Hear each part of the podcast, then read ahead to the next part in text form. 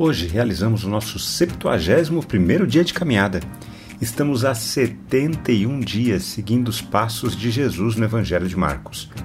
O mais importante nessa caminhada é aprendermos a escutar Jesus para nos livrarmos do pensamento religioso e da forma religiosa de relacionamento com Deus. Vamos caminhar juntos? Uma das formas do pecado enganar as pessoas é a partir da religião dá-se a falsa sensação de que a partir das experiências religiosas podemos nos achegar a Deus. A exuberância de cores, formas e sons da religiosidade parece envolver as pessoas em uma aura de mistério e transcendência. Uma das principais ênfases da manifestação religiosa se dá a partir de lugares sagrados. Terras sagradas, espaços sagrados, lugares sagrados são comuns a todas as religiões. Na religião evangélica, uma construção de tijolos é chamada de casa do Senhor, embora a própria Bíblia afirme que Deus não pode ser contido em uma construção humana. Transformar lugares, ambientes e objetos em coisas sagradas é uma forma sutil de desviar a atenção das pessoas e afastar elas da presença de Deus. O texto de hoje nos diz assim: então Pedro, tomando a palavra, disse a Jesus: Mestre, bom é estarmos aqui. Façamos três tendas, uma para o Senhor, outra para Moisés e outra para Elias. Pois não sabia o que dizer por estarem eles apavorados. A seguir veio uma nuvem que os envolveu, e dela veio uma voz que dizia: Este é o meu filho amado, escutem o que ele diz.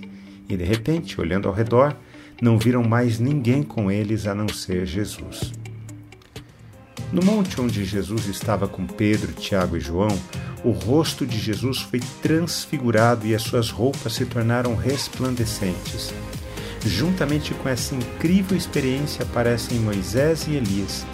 Que momento marcante na vida dos discípulos! Pedro ficou realmente entusiasmado com a experiência que estava presenciando. Como qualquer ser humano, sua intenção foi tornar aquela experiência memorável a partir da construção de uma habitação, de um pequeno templo, quando ele disse: Mestre, bom é estarmos aqui, façamos três tendas, uma para o Senhor, outra para Moisés e outra para Elias. O coração de Pedro desejava tornar aquele ambiente um lugar sagrado. É por isso que o próprio Deus intervém, falando com uma voz no meio de uma nuvem. Este é o meu filho amado, escutem o que ele diz. E de repente, olhando ao redor, não viram mais ninguém com eles a não ser Jesus.